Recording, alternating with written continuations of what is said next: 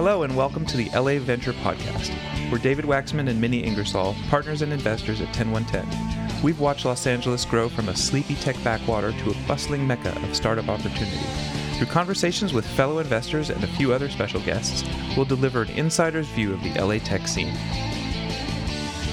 Today we have Eva Ho, founding general partner at Fika, previously a founding G P at Susa, executive at Factual and Applied Semantics, companies we at Ten One Ten know well, product marketing exec at Google, company I know well. Eva has an inspiring background and leads an inspiring life, dedicating her time not only to investing, but also to the California Community Foundation, to All Raise, and much more. Eva, you were my first call when I decided to move to L A, and you were incredibly helpful, full of advice, um, and I'm incredibly grateful for for that advice and also for being on the podcast today. Thank you. Oh, thanks, Minnie. That's those are really kind words, and I'm really excited to be here with you and Dave. Well, thanks for thanks for being with us. Um, let's just start a little bit with your background. You have a really remarkable background, so I'm hoping you'll share with anyone who already doesn't know it. Yeah, absolutely. I'll keep it short, um, but uh, I've been a V C for seven years. Prior, a long-time operator, as, Min- as Minnie mentioned, um, with a variety of companies, big and small. Um, but I think the background of the background that's more interesting is probably how I grew up. Um, you know, I didn't grow up in the U S. I grew up in Mozambique, Africa. Um, my family came over as refugees post the Civil War there. Um, so, you know, we lived in the housing projects, um, food stamp recipients. Um, so I think a lot of those experiences early on, coming from a very low income background, has really shaped not only what I focus on today, um, but how I think about founders and the, honestly, the ideas we want to support. Um, so I think that's just a quick snapshot. And we've been doing Fika for a couple of years, and I'm happy to go into Fika a bit more. Yeah, that would be great. I mean, I, um, I've heard a lot about your civic engagement and um, and the stuff that you've done with, with helping society generally, and it's it's wonderful. Oh, um, but I'd love to get to know a little bit Uh, more about Eva the investor, because sure, I, uh, yeah, happy uh, to share. So, so I guess tell us a little bit about, I guess first, what brought you to investing, and and how do you think about it, and what do you think your role as a seed investor is? Yeah, it was actually fairly accidental. Um, I was quite happy at Factual with Gil and his team, and I was there for six years and really believed in that mission. Um, but I was doing a little bit of angel investing, which, by the way, is really different for someone who came from that type of background. I think writing any check above ten thousand dollars seems pretty insane, given our family was really like living off of twenty thousand dollars of income a year for a family of six in Boston. Um, so it took a little bit of, there's quite a bit of obstacle in becoming an angel investor. And I actually work a, a lot with the women and underserved communities and thinking about how to be angel investors. But I wrote a few checks and I kind of got a bit addicted uh, to it. Um, and then a friend of mine, Seth Berman, asked me whether I wanted to do it in a bit of a more formal way. Uh, and sort of that gave rise to Susa Ventures. So very accidental. I had no um, intention, desire, honestly, to be a V C. Um, not that anything against V Cs, um, but I think the early days at Applied Semantics and others, my interactions with V Cs were not always positive. Um, I think at Factual, you know, we had better V Cs uh, around the table, including like Andreessen and others, and that made me feel like they're not bad people. um, they could actually be useful. Uh, and I think um, when Seth asked me, I was like, ah, I, I could give it a shot, but it was kind of a hobby way of investing. And Susa One was twenty-five million dollars with a bunch of friends, uh, honestly, um, investing together. Well, Susa One did pretty well, or is, seems to be doing pretty well based on, on what I've heard. Yes, I guess from a numbers perspective, um, I think uh, back then, and this is vintage twenty thirteen, um, we were able to get into some great companies like Flexport and Robinhood and Expanse um, and Della, one we were really proud of. Um, back then, you were able to write like smaller checks, to be frank, uh, and get into some really good companies, and those were great vintages. Um, so really, we were really proud of that portfolio. But I can't say it was very methodical, uh, mm-hmm. you know, how we were making decisions, how we were choosing. It was really sort of picking the best out of our network. Uh, and we didn't have a sort of deep understanding of like portfolio construction. In some ways, a bit fortuitous, to be mm-hmm. frank. I'll take some luck when it yeah, comes yeah, my way. Yeah, seriously. I, I can still use a lot so, of it today. So you went from angel investor, which I did too, to being a V C with other people's money, to now being a sort of phase two. For me, I found a huge difference between being an angel and being a V C, and I, I knew that was coming, but it was the reality of it, of it was even more than I had expected. What about you? Yeah, I mean, I think very similar to your experience, Dave. Um, I think angel is really just your own money, um, sort of your whims, your passion areas. Uh, and I think being an institu- institutionalized fund where you have L Ps that have a lot of expectations, um, yeah, it was an eye-opener for me, honestly. I think Susa One, I didn't realize the level of work in terms of back office and other things we needed to do, and the fact that we were committing to ten years. I mean, when I got into it, I I mean, I didn't re- really read those L P As very closely. Um, but now I think now that I'm on to my third fund, um, I have greater respect for funds that last a long time and perform well over decades, because it's a lot of... Um, It, you know, it's a lot of focus and commitment, um, and I'm really grateful I have a team and partner that allows me to honestly offload some of the stuff that I don't really love doing. Um, so I think, and you have a great partner like with Minnie, I think, in sharing the task of running a formal fund, because it, it's really a lot of work. David still does most of the work, to be fair. I'm learning. Uh, so uh, I'm super interested in the focus, like you were talking about, sort of being disciplined as an investor as part of a fund, but just giving the basics of how long Fika has been around and what your focus is. Yeah, sure. We've been around almost three years now. Um, we officially launched in early twenty seventeen.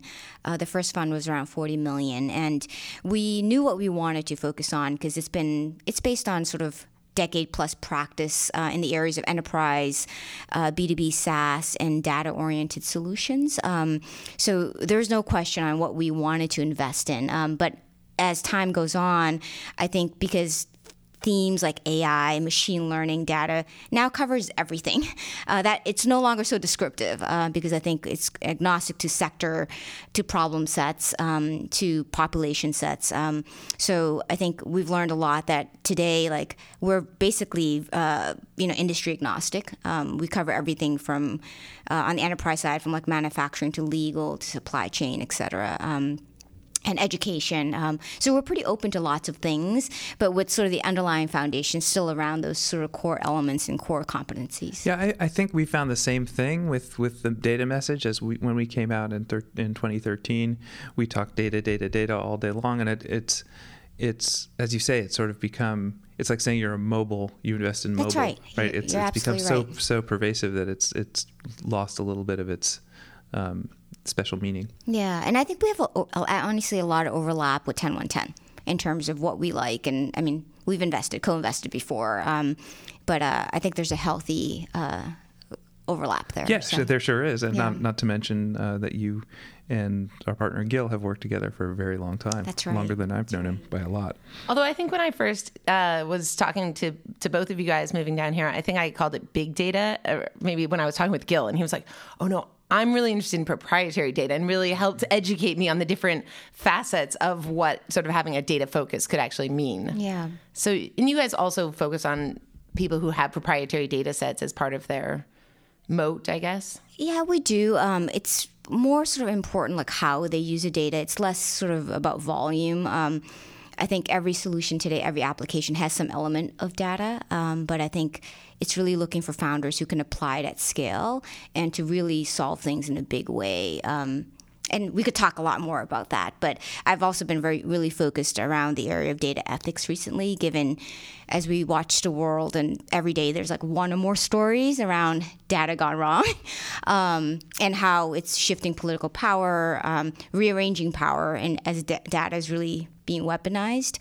Um, not, not that it applies day to day to our founders, but I've been thinking of frameworks on how we can actually operationalize it at early on when a company's being built versus you know, five, ten years down the road, which is what Facebook and others are facing. Yeah, we've been thinking about that a lot too. And, and um, you know, there's there's a lot of facets to data ethics, right? There's there's certainly a whole realm of, of privacy issues and how people's right. personal data are treated. And then there's issues now with machine learning about what's training those models and what Absolutely. biases are built into those models. Um, and There, there are other issues as well. I'm curious, is, is there some part of it that you particularly worry about?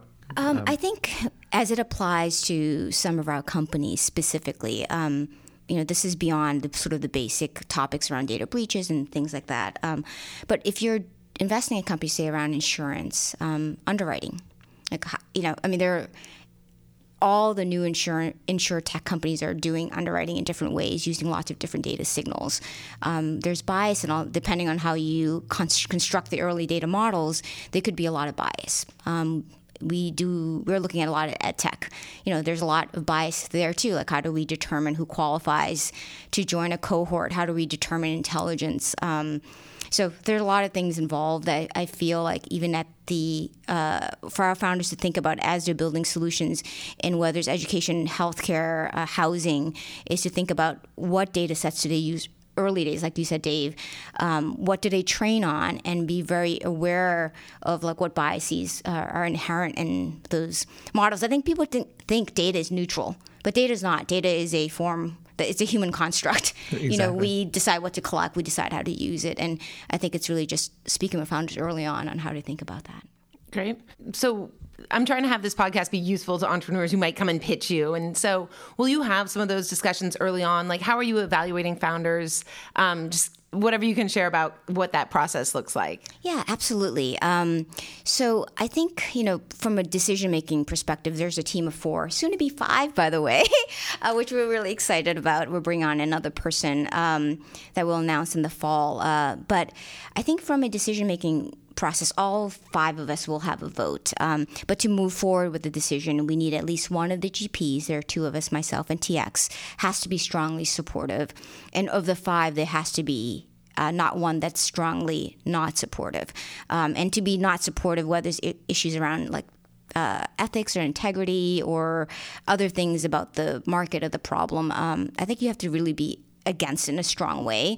Um, if that is the case, then we won't do the deal. But if we have a strong uh, G P that's strongly supportive and there's no big sort of a naysayer, then we would move forward with the deal, um, if that makes sense. Um, and, and in terms of just talking to, I've, I've learned a lot over the years, because I think when I started, um, I think if you open the aperture wide enough, like most of the pitches and the ideas could work. Um, and I think I was I was very conservative early on, and I think T X would argue I still am. I think when you come from an operational background, you see a lot of the negatives. You're like, that's not going to work because no enterprise is going to buy that at that price point, blah, blah, blah. Like, I think I definitely have a, a stricter sort of lens um, than some of my um, team members. And I've tried to relax that over time, and I'm trying to really, like, get into that more and think about sort of what if it did work? Like, how would the world look like if this idea actually came to fruition? Have we covered all the basics of Fika? Uh, your your early stage, you invest pre pre Series A. Is that pre Series A? Uh, check size is uh, seven fifty to about one point two. Um, we certainly have companies that we've written smaller checks, but that's sort of the swim lanes for us. Um, yeah, and, and in terms of geography, about forty, fifty percent L A, uh, the remainder, uh, rest of the U S, so about twenty-five percent Bay Area. Um, and we've been dabbling. I, I would love to hear sort of what you're, you guys are thinking about uh, into other markets. I think when we raised Fund One, we were like, well, you know, because we're a small team, we could only do California and a couple other primary markets like New York and maybe Seattle. Uh, but as time has gone on, as you guys probably have seen, there's just a lot of great companies everywhere. Um, and it feels weird not to support it if we have sort of the right way of of doing it. Um, and that's why we're actually increasing our team size a bit. Um, but now we have companies in Chicago, Boston, so we've increased it. Um, but I'm still struggling with when we see something great in like Indianapolis, you know, which I think is actually starting to become a thriving ecosystem there, or Salt Lake. So so let's say that somebody does make it to you um, and they've gotten through the first screen, however that goes. Um, How did it get funded by you? What what what things do you look for in a pitch? What things are red flags? How does that process work? Yeah, we're uh, I think the folks who pitch to us and make it through sort of the process, um, we're a pretty like data-driven decision maker. Not to say that we don't rely on our gut, because certainly I think all, I'm sure with the two of you, when you hear a pitch, there's often just like a gravitational pull, and it's hard to describe whether that's based on just like human chemistry, or it triggers something from like your childhood or your background. Um, and those are often like pretty unanticipated, sort of that excitement. Um, and but often it's like as you go through the process, that excitement weans, because then you find, you know, some pink flags here along the way. Um, but our process takes about two to three weeks. Um, we're very respectful of founders' time. If we start engaging with you, um, you know, through the first video call or meeting, and then we have a team meeting, our process is fairly structured and traditional. So there's nothing in the process that's, I would say, is really different from probably what you guys do. Um, but we're very good about getting sort of from the start to the end in like two to three weeks. Um, we always give you a very decisive answer. Uh, we don't leave things hanging. Uh, we don't say like, we'll just continue to track you. Like, it's just not our thing. I mean, we'll say we'll continue to like cheer you on and things like that. Um, but we don't try to mislead you and to think about that we're paying attention to you like every second day, even though we passed. Um, we do about eight to ten investments a year. And right now, I'm sure same with you, there's like a flood of companies, even compared to two years ago. So we probably look at like three to four thousand companies that come in either organically and organically. Um, our team responds to every single email that comes in. Uh, we basically try to open and look at lots of decks. Um, we've gone down pretty far with some companies that are not from a warm referral, uh, but I would have to admit that we haven't done a deal in that way yet. And I should ask myself, like, why? I don't know why. Um, you know, so I think often it's just like not enough information potentially. Um, but we have done first and second, you know, calls and meetings with companies that have done cold outreach to us. And so will people usually, for you, if you're writing like a million dollar check, we find we're often almost sort of a second seed, um, where Ten One Ten. Not not only, but um, do you guys often find that the entrepreneurs you're investing in have already raised, you know, six hundred K in the pre-seed, and you're sort of their second seed nowadays? Yes, there's a lot of that. But of the last three months, I feel like there's a lot of pre-seeds that are now starting off at two to four million dollars. I, so, I can't keep up with the nomenclature. Was... Yeah, there's a lot. Meaning, you know, what used to be classified as, you know, a very sort of Dustin Rosen deal, like pre-revenue, strong team. Um, a lot of those now are, you know, raising two million plus. Even with those attributes, we're finding, especially folks who come from some branded company. If you come from some branded enterprise, SaaS company, and you're an executive, you have had an executive role there as a V P of product or sales or whatever, like those folks are coming out of the gates, raising larger rounds. Um, and we're honestly struggling on how to handle a lot of that. um, there's just a lot of capital around. Um, so we haven't uh, done a large pre-seed that's like the three million. Um, But yeah, so there's some that raise a couple hundred thousand. It's rare. It's getting more and more rare that folks are raising five hundred to seven fifty and then doing a traditional two to three and a half million seed. It feels like the pre-seeds, at the minimum, they're raising like over a million, you know, and then they might raise another two, and then they might raise another two. Right. Uh, and there's like lots of fruit names in between, like yeah. mango and lots of things. Yeah, it's gone a little, a little chaotic, to be frank.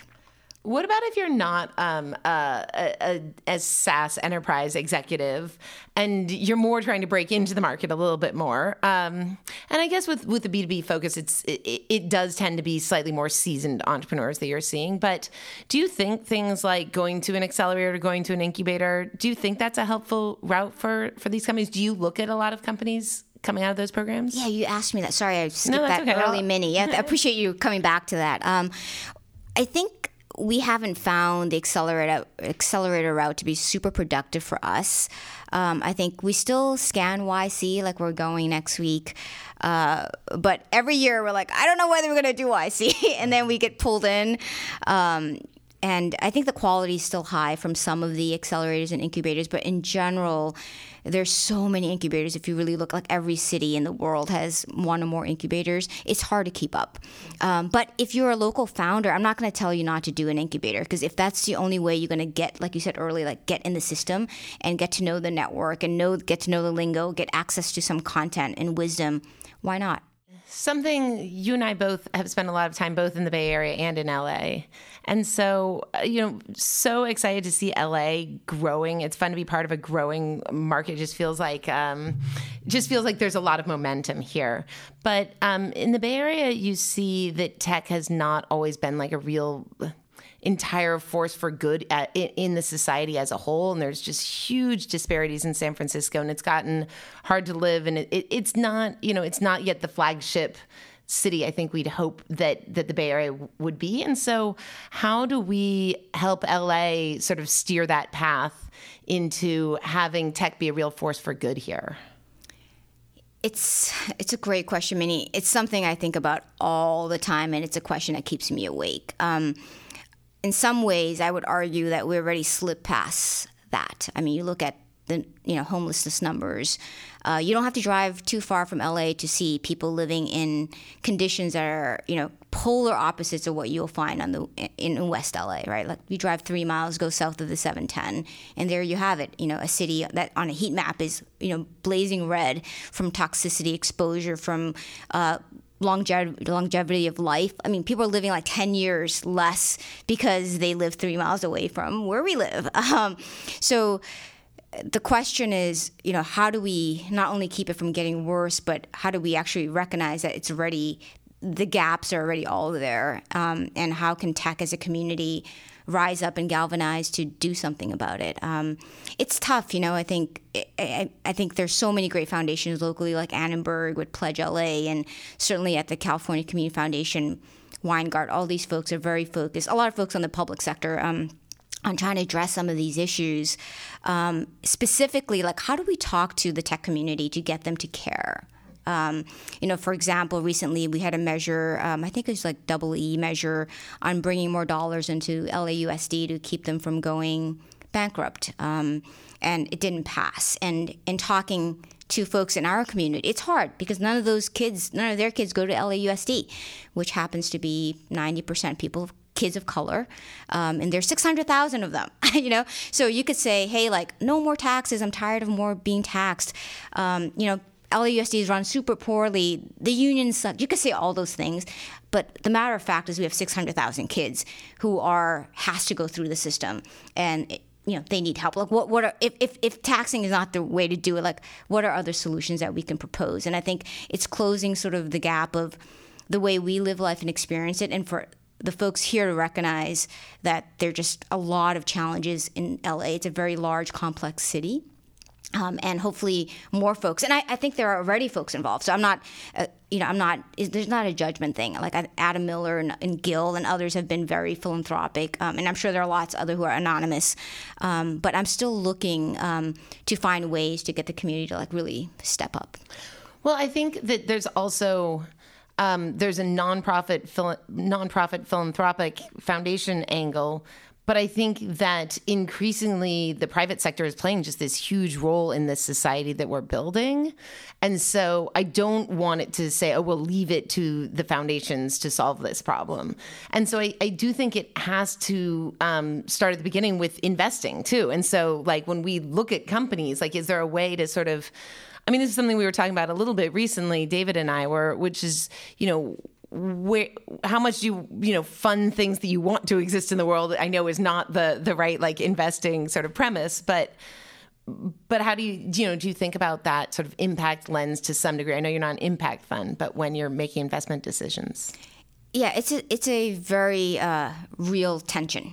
Um, I think when we raised our second fund, uh, one of the L Ps, a prominent L P said, it's weird, like when we look at your portfolio, it seems like it's organically social impacty, mm. uh, even though, you know, you don't state anywhere that you're going after like more diverse founders or you're trying to solve like all the world's ills or anything like that. Um, so maybe by default who we are and who you are, that that portfolio will shape up to have those elements. Um, but I think there are other ways to tackle it too, right? So even if you invest in a company that perhaps the founders are not the most diverse, right? It's still two guys from Caltech and building something in cybersecurity or whatever.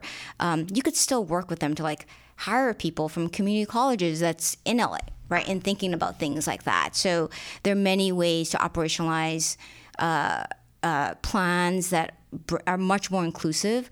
Um, and really focus on more marginalized populations um, outside of just saying like the company itself has to be working on housing, yeah. or, you know, as an example. Um, I think we're going to start asking some of our shorter questions, yeah, but, but I, sure. you actually teed up a really good segue for, for one of the ones we had, which is what's an invest what's the investment that you're most proud of? And it can be from either that angle that we, you just discussed or financial angle or, or whatever angle you makes you proud. Yeah. Um, I think the early days, I've really loved Andela. Um, you know, I think when Jeremy Johnson pitched it to me over the phone, and I've known him from his days at two U, um, where it was, I mean, two U is a wonderful ed tech company.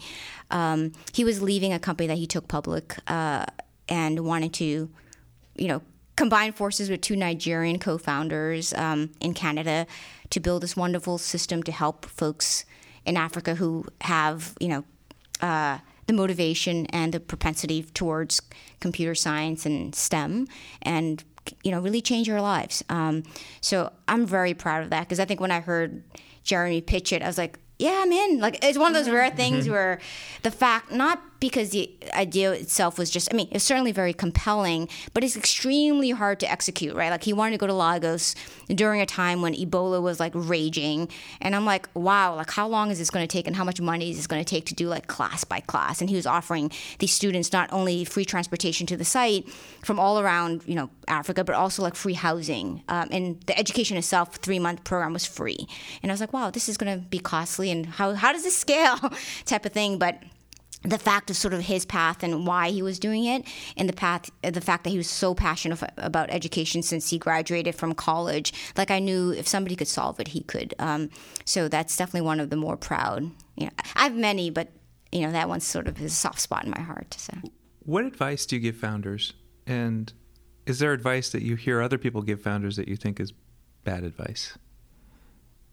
Hmm, that's a great question. Um, well, maybe, I'm not sure this is what you're looking for, but I work with a lot of not only founders, but just general folks in tech, um, especially especially with diverse, young, diverse people. When they ask, like, should I, what's the path? Should I do this first or do this first? Should I do V C for two years? Should I do McKinsey? I don't have a good answer for what that path needs to be, because there is no, um, I don't think there is any linear path. Um, I always say to them, just be excellent at what you do, uh, be passionate, and really be into what you're doing. Because um, the most important thing that you're going to come out of any role, any job, any company is the network that you form, the people and the relationships. And you'll take those on later on. Because I think a lot of folks today, especially I feel like some of the millennials, they jump into jobs, they're like, oh, it's not as exciting as I want it to be. You know, I'm not partner yet. And then they want to jump somewhere else. else. Um, guess what? You leave behind a trail of like disappointed people um, because your expectations were just not aligned. And I just say, hey, whatever, whether you're starting off as an office manager or you're entering as a C E O, I don't care. Just be excellent um, and make sure you form those relationships so that in a sort of other chapters of your life, you may have that those people as your co-founders for something, or you might start a V C fund together. Absolutely. I think I saw the stats that it was like the average tenure right now in the Bay Area is uh, like one point six, one point seven years in a job.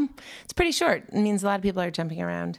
Um, how about advice for your um, the the founders who are in your portfolio, or, you know, if you're sitting on a board or you're helping them raise their next round, um, or just helping them think through challenges in their business?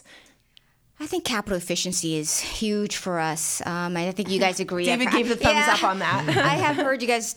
This is what pink flag to, you know, a burning red flag. Like, actually, recently we've been looking at an investment um, where we just got the uh, financial projections and the burn, and it was crazy. Companies are burning, you know, two, three, four hundred thousand be- before a drop of revenues have come in. I'm not going to say that model doesn't work, because I'm certain that there's some ideas that require you to spend a lot of money for it to get going. Uh, but in general, especially like an enterprise SaaS. Um, I believe in frugality. I believe in putting every dollar into the product early on until you get, you know, the awful word about product market fit, and not spending on lots of other frivolous things. Um, and I believe in building the team um, sort of in the right manner, at the right speed. Um, I think frugality is like everything, because you're really just buying time. You're, you know, that's the only, buying time till it clicks. Um, and it could click in one year, or we have, you know, numerous examples where it takes seven.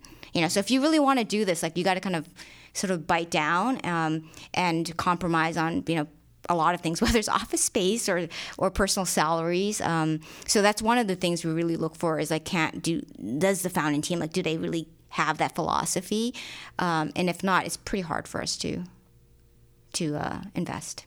Um, I, I'll ask. Um, I know you're a voracious reader.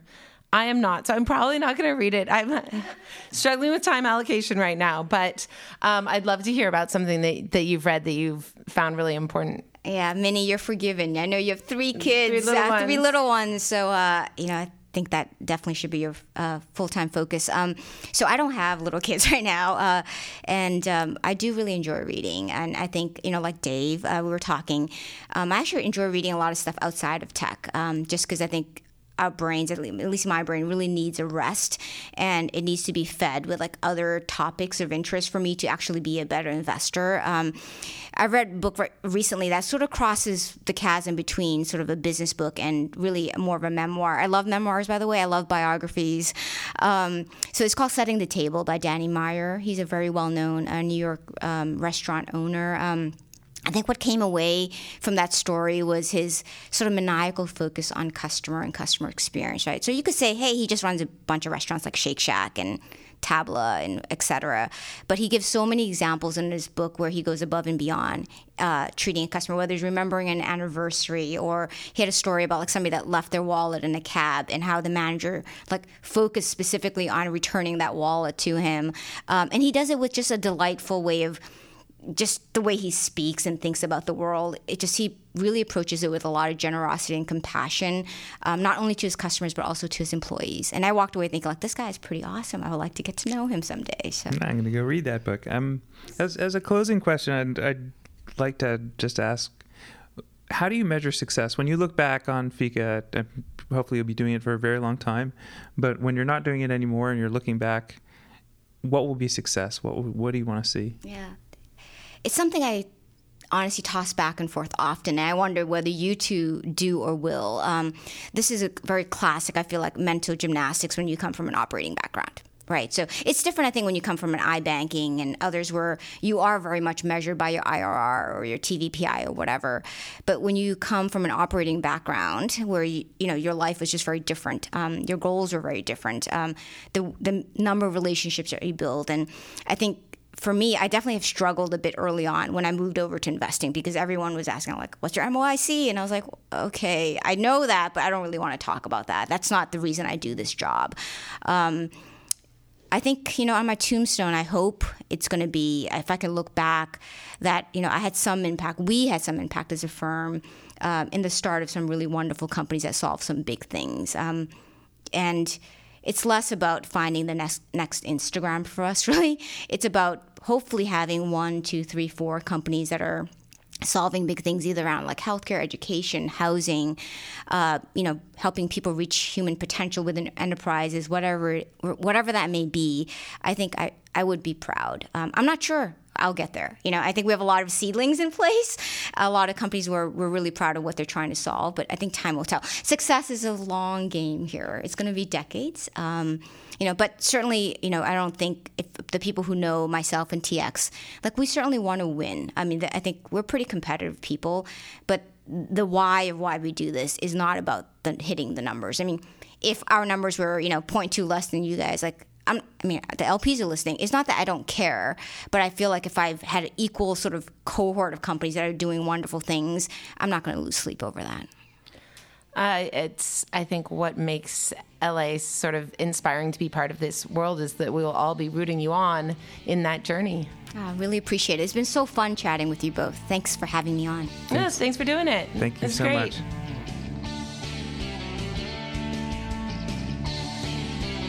Thank you for listening to L A Venture. If you enjoyed the show, please feel free to rate and subscribe on Apple Podcasts, Stitcher, and Spotify. It makes a big difference in helping others find the podcast.